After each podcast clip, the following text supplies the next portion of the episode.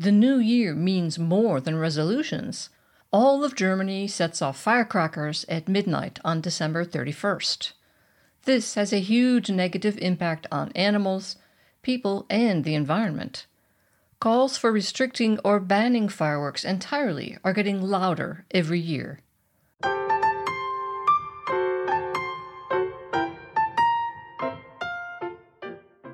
Welcome to Expat Chatter. This is Brenda Arnold. Most people know that the Chinese invented fireworks, but who knew that they initially used them to scare off huge mountain men? One has to wonder who these men were and why they needed scaring off in the first place. But it was in Italy that fireworks were further refined and made colorful. Leave it to the Italians to make what used to be just explosions into something beautiful. Fireworks have come a long way since their invention in ancient China. They are now used to celebrate not just the New Year, but the 4th of July in the US, Guy Fawkes Night in the UK, and countless other events worldwide. When I first arrived in Germany, I was amazed to learn that anyone can buy fireworks for New Year's.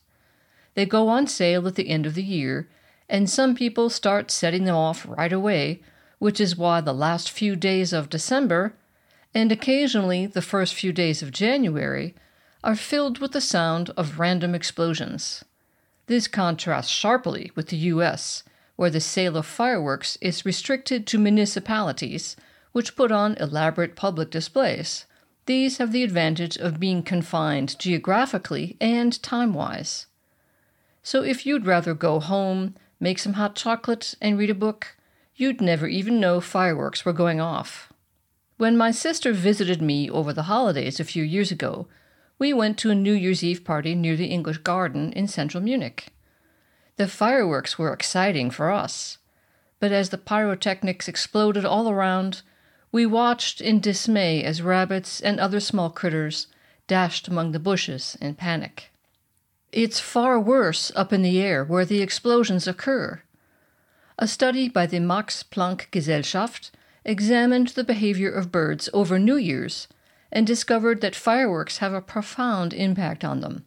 Their flight trajectories change significantly, they fly much higher than usual, and they fail to return to their original nesting sites, all signs of distress. Even for the animals inside, it's still bad. Any dog owner will tell you how their pet responds to the din. A woman I know routinely retreats to the basement with her two dogs, where she blasts music and feeds them a constant stream of treats as a distraction. But this year, she's taking the drastic action of booking a dog friendly room in a hotel at the airport, where fireworks are forbidden. She's looking forward to the simplicity of an explosion free evening watching TV in a hotel bed, her dogs snoozing peacefully at her feet. Humans are also affected. Every year, people's fingers get blown off, eyes are damaged, and faces burnt.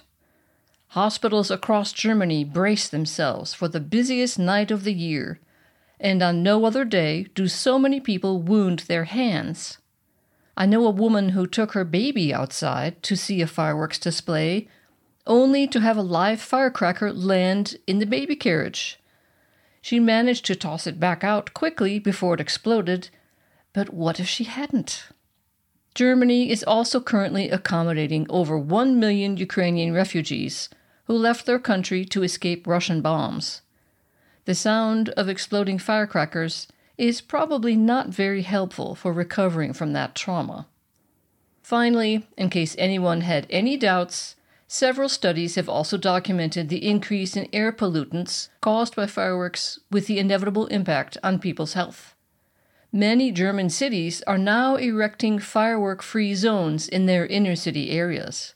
This is particularly relevant for neighborhoods with historic buildings more prone to fire. These are also the areas where New Year's revelers gather, making fireworks especially dangerous. People understandably want to hold on to this treasured tradition of celebrating the new year, but if the goal is to have a light show in the night sky with accompanying noise, then drones could be the solution. Several cities in the US have already started replacing their 4th of July fireworks celebrations with spectacular drone displays. One of these used over a thousand drones, but they couldn't resist lighting off a few fireworks in the background.